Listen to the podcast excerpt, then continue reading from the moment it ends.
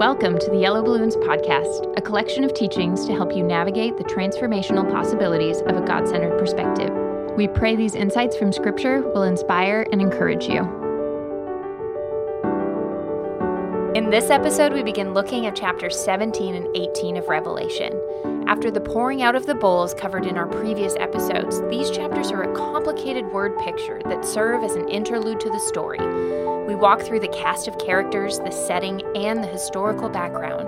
Although there's a lot of imagery in these chapters, the theme is the same as the rest of Revelation. God is in control, and we are called to be his faithful witnesses. So, the plan today is to do Revelation 17 and 18. We are in the part of Revelation that in the outline is what is to come. We saw what was and is in chapters 1 through 3 with the letters to the seven churches. And now we're looking at what is to come. We have emphasized that the key thing about Revelation is not so much what's going to happen, but what we should do. And the overriding message is we should be faithful witnesses wherever God puts us. The what is to come is sufficient enough to let us know things are going to get really bad. And that as things get bad, and when things get bad, our objective doesn't change. We're to be faithful witnesses and not fear death. But the other overriding message is God's in control. And we see most of Revelation either in the throne room or with the throne room interacting with what's going on on earth. Well, today, we're still in this overview. We've already seen the judgments poured out on the earth. And when the bowl judgments, the seven bowl judgments took place, which were in the seventh trumpet, which was in the seventh seal, when the seven bowl judgments took place, there was this pronouncement that's it. All the judgment that is going to happen has now occurred. Part of that judgment is a great war, and we're going to see soon the outcome of that war, and that Jesus wins. But now we're in this interlude, kind of explaining things from an overview perspective. So, what I'm going to do today is I'm going to tell you what 17 and 18 say, and then we'll unroll it as we go through. Because if you don't kind of already know what the story is, it's really hard to follow. All right, so here's the basic story. Eh, we're going to get a, a word picture, we're going to get an illustration. There's a harlot. The harlot's sitting on a beast, they're on many waters. There's seven heads and ten crowns. And there's a ton of sexual immorality, fornication that's involved. The understanding takes place in the wilderness. Okay, well, this harlot represents Babylon. Now, you remember Babylon was the head of the beast. We had a beast that had all the four kingdoms represented all in one beast. So now we have Babylon as a harlot. So we'll see that. And I'm going to maintain that this harlot this Babylon is the world economic system, which has become integrated with the world political system. In fact, to the point where the world economic system basically controls the world political system. And what we're going to see is the kings come to a point where they actually destroy the economic system. I, they, I guess that's the one thing that was over them, and they destroy it. And this world economic system is given credit for, or the blame for, the martyrdom of the believers. So there's they're an integral part. The economic system, the, the political system, are partners in persecuting and killing Christians. The waters are the nations of the earth. So all this happens worldwide out of the nations of the earth. The beast, of course, is the dragon man. We had an unholy trinity that we've had introduced to us. We've got the dragon, which is Satan, like the Father. We have the dragon man, which is the incarnation of Satan on earth, which is like which is the beast, the antichrist. And we're going to learn some some about the antichrist in this. And then we have the false prophet, which is like the Holy Spirit that does miracles in the presence of the beast. And this is the dragon man. And the dragon man is a Roman emperor. So we've got Babylon in the form of this dominant world economic system. And you know, when Nebuchadnezzar, for example, was king, he was overall. He owned everything. All the economic system was under his control. Actually, everything was under his control. Well, the new Babylon is this economic system, but it's still part of Rome. And Rome, as an entity, and in terms of its uh, polit- the political structure resurrects, and we're going to have another Roman emperor, an effective Roman emperor, with all the things that come with that. Okay, so that's that's the picture of what we're going to see. So let's go to it and have that in mind as we go through. Harlot is the Babylon, Babylon commercial the commercial operation. Waters the nations, beast, the dragon man, and we're talking about Rome and this interaction between the uh, the commercial system and the political system abuses people. Okay, that is going to get judged for that. All right, so 17.1, then one of the seven angels who had the seven bowls came and talked with me, saying to me, Come, I will show you the judgment of the great harlot who sits on many waters, with whom the kings of the earth committed fornication, and the inhabitants of the earth were made drunk with wine of her fornication. So this is interesting because John recognizes one of the angels as being different from other angels. So angels have personalities. That's kind of interesting to me. Uh, this is one, oh, this is one of the guys that poured out a bowl, and he's now coming to talk to me. And the angel comes and says, I'm going to show you, I'm going to explain to you about this great image. So, he carried me away in the Spirit into the wilderness. And generally speaking, when God prepares someone for service, he does it in the wilderness. You saw it with Moses, you saw it with Jesus. In your experience, I'm sure you've had some instance where you just felt like you had nothing to rely on but God. Well, God does that for a specific reason to prepare us to learn to trust on nothing but Him. Because that's the only way you can be a faithful witness and not fear death, is to say, no matter what happens, I trust God. He goes to the wilderness. And I saw a woman sitting on a scarlet beast, which was full of names of blasphemy, having seven heads and ten horns. Now, we saw in verse 1 that the inhabitants of earth were made drunk with the wine of her fornication. So, drunkenness, when you're drunken, you don't have your senses about you. You may think you're wonderful, you may think you're doing a great job, you're not, because the substance is controlling you. And so, what's happening here is this world economic system has actually gotten people to the point where they're not thinking right, as though they were inebriating. This seven heads and ten horns, as we'll see more clearly as we go on, is indicative of this is a Roman reconstruction. The woman was arrayed in purple and scarlet and adorned with gold and precious stones and pearls. So there's a lot of richness here, a lot of luxury. Very high level of material prosperity uh, with this woman, which makes sense. The commercial system produces prosperity having in her hand a golden cup full of abominations and the filthiness of her fornication. So, along with the luxury comes perversion. And we'll talk some about what the Roman emperors were like, and they had this in abundance. And on her forehead a name was written Mystery, Babylon, the Great, the mother of harlots, and the abominations of the earth. So, in this commercial system, is embedded everything bad about life. Basically, everything that's not what God called us to, that's what this system feeds off of. Whereas God teaches us to serve others, this system is going to teach us to serve ourselves, etc. So the angel then in verse 7 said to me, Why did you marvel? I will tell you the mystery of the woman and of the beast that carries her, which has the seven heads and the ten horns. The beast that you saw was and is not, and will ascend out of the bottomless pit and go to perdition. And those who dwell on the earth will marvel, whose names are not written in the book of life from the foundations of the world, when they see the beast that was and is not and yet is. So we have the beast. This is clearly the Antichrist, but we learn something about the beast. And that is that the beast, unlike Jesus, who was and is and is to come, you know, Jesus is eternal. He always was. He, he is now, is acting in the present and he will be in the future. Well, this guy was, is not, is, but will go to perdition. So, what does that mean? Well, I, I don't know what that means, but let me show you a couple verses that could give us some indication. Look at Jude chapter 1, verse 6. And if the angels who did not keep their proper domain, but left their own abode, he has reserved in everlasting chains under darkness for the judgment of the great day then uh, and then he goes on and talks about he's using this as an example so i'm not going to develop why he says this but it's interesting that he's saying some angels okay some angels broke the rules and then got locked in chains waiting the judgment if the angels have consequences for misbehavior, why do you think you won't? Why do you think false teachers won't? Every action has a consequence. All things will be judged.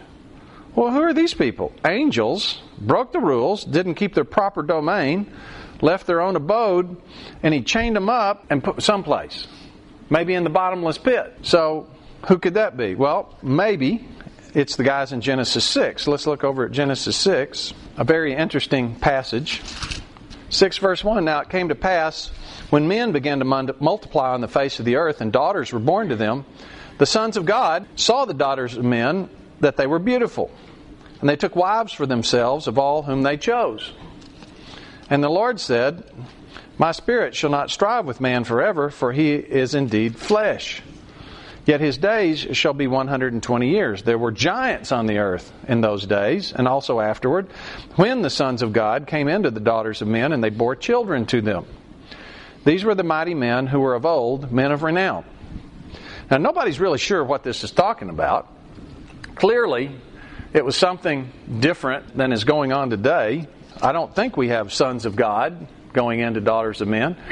And certainly, if sons of God is these angels, these angelic forces, these demonic forces, then something was happening back then it's not allowed. So perhaps these guys broke the rules and got thrown in, in jail, in, in the bottomless pit. So possibly what we have is one of these mighty men of renown, which perhaps in mythology is remembered as the Titans. You know, usually there's some reason for myths, some truth that, that's, uh, that's behind it. And perhaps one of those guys, or the spirit of one of those guys, is going to come out of the bottomless pit. Now, whether that's a possession of somebody that's born on the earth or a resurrection, we don't know. But we've already seen that there's some kind of a resurrection that's associated with this Antichrist. We do know that whoever this Antichrist is, this false Messiah, is going to deceive massive amounts of people. But he was, is not, and will ascend out of the bottomless pit and go to perdition. And those who dwell on earth will marvel. But the ones who marvel are the ones who don't have the Spirit directing them. And at this point in time, you've got people in the book of life, and they're not going to be deceived. They don't take the mark of the beast. Now, verse 9 here's the mind who has, which has wisdom. The seven heads are seven mountains on which the woman sits. Now, this is really pretty clear. There's one city, that's the city of the seven hills. Actually, there's 50 cities that are the city of the seven hills. But all of them are copying the one, and that's Rome. Rome was built on seven hills. If you go there today, the seven hills are still there. You can look up and read the names of the seven hills. It's the city of the seven hills. And it was the center of the world for a really long time, at least 1,500 years. So it makes sense that other cities would try to copy the big city. The city of the seven hills is Rome, and that's a symbol because Babylon is the head, but we're sitting on the hills. So the political system is the Roman system. The economic system's like Babylon, and it's controlling everything on earth. That's my interpretation. So, verse 10 there are also seven kings. So, the seven hills represent Rome, but there's also represents seven kings. Five have fallen. One is, and the other has not yet come. And when he comes, he must continue a short time. The beast that was and is not is himself also the eighth, and is of the seven, and is going to perdition. Okay, so what does that mean? Five kings, five have fallen. I mean, we were talking about real people that have died. And who are those people? It depends on when this was written as to who those people are. But the consensus really is, uh, except for the people who really desperately want Revelation to be all written before 70 AD, and they, they work real hard to fit it in. They, they say it's written during Nero, but all the evidence indicates that this was written during the time of Domitian. So, this happens to be the Roman emperors leading up to the time of Domitian. There was Vitellius, who was basically an emperor for a few months, and he was lynched by his soldiers. We're going to get a, a sense of what life is like in the court here just from these biographies. He was followed by Otho, who was emperor in part while Vespasian was taking over. He was emperor for, again, a few months, went and hid in a cave for nine years. His wife went and kind of gave him sustenance and stayed with him some, and then they were both discovered and executed. Uh, Vespasian was the emperor from 69 to 79. He is the emperor responsible for the sacking of Jerusalem in 70 AD. Uh, Vespasian sent Titus, the general, to go and sack the temple, and he used the proceeds from that uh, massive catastrophe of the Jews to finance the Colosseum. And the Colosseum was the thing with which he basically titillated the audiences, you know, bread and circuses for and, and won the ingratiation of the uh, people, the mob. And he died a natural death, which is unusual in the emperor line. Julius Julius Sabinus is the guy who was who was in a cave and only uh, lasted for a short time. Otho was in for a short time and then some, lost a battle to somebody and committed suicide. I got those guys backwards. And then Titus came in. He was the general that sacked Jerusalem, and he died a natural death too, but he's only emperor for a couple of years. And then Domitian. Domitian came in and he was emperor from 81 to 96. He was murdered by the people in the court. And then after him came Nerva, who was just emperor for two years.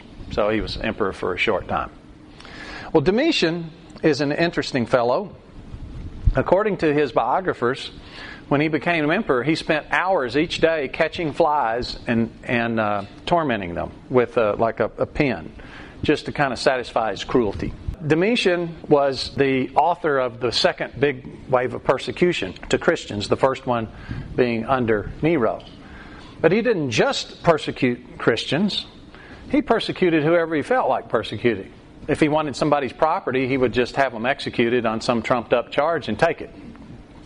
He had one senator he brought in and made him feel real comfortable and gave him a kind of a celebratory dinner and stuff, and he had already ordered his execution the next day by crucifixion. So he was one cruel fellow. And just in general, if you go read about these Roman emperors, you get the following things murder your mother, murder your family, murder kind of whoever you feel like murdering. Massive sexual perversion. You get guys who are pedophiles. I think it was uh, Tiberius Caesar. He had some boys he called his minnows that he would go and do things in the swimming pool that uh, don't bear repeating. And according to one source, he uh, was considered to have gone over the edge when he started throwing them over the cliff for extra jollies. Uh, you have guys who would kill men for their wives, emperors. You had emperors who would rape women and then go tell their husbands what he thought of their wives. You had an emperor who had a male that he particularly liked, castrated, and had a big public marriage of the male in addition to females. Okay, these guys were completely untethered. And, you know, the whole idea, the old saying, absolute power corrupts absolutely. It's fairly evident with these Roman emperors. And of course, most of them died violent deaths as well. So, if we look at Revelation 22:15, we've gone to this a number of times, but it bears repeating. Revelation 22:15, kind of when we're summing up the whole thing, uh, starting 14. Blessed are those who do His commandments, that they may have the right to the tree of life and may enter through the gates into the city. We're talking about the New Jerusalem here. But outside are dogs and sorcerers, sexually immoral, murderers, idolaters, and whoever loves and practices a lie. That's a pretty good description of the Roman emperors right there. Domitian had another little practice he had. He called himself the Lord God. And so when he would write uh, edicts for people, he would say, The Lord God says. He didn't have a self esteem problem, did he? So, idolatry, lying, murder, sexual, sexual immorality. By the way, this word fornication we're going to see all through 17 and 18, porneo or some version of porneo, is also this word translated sexual immorality.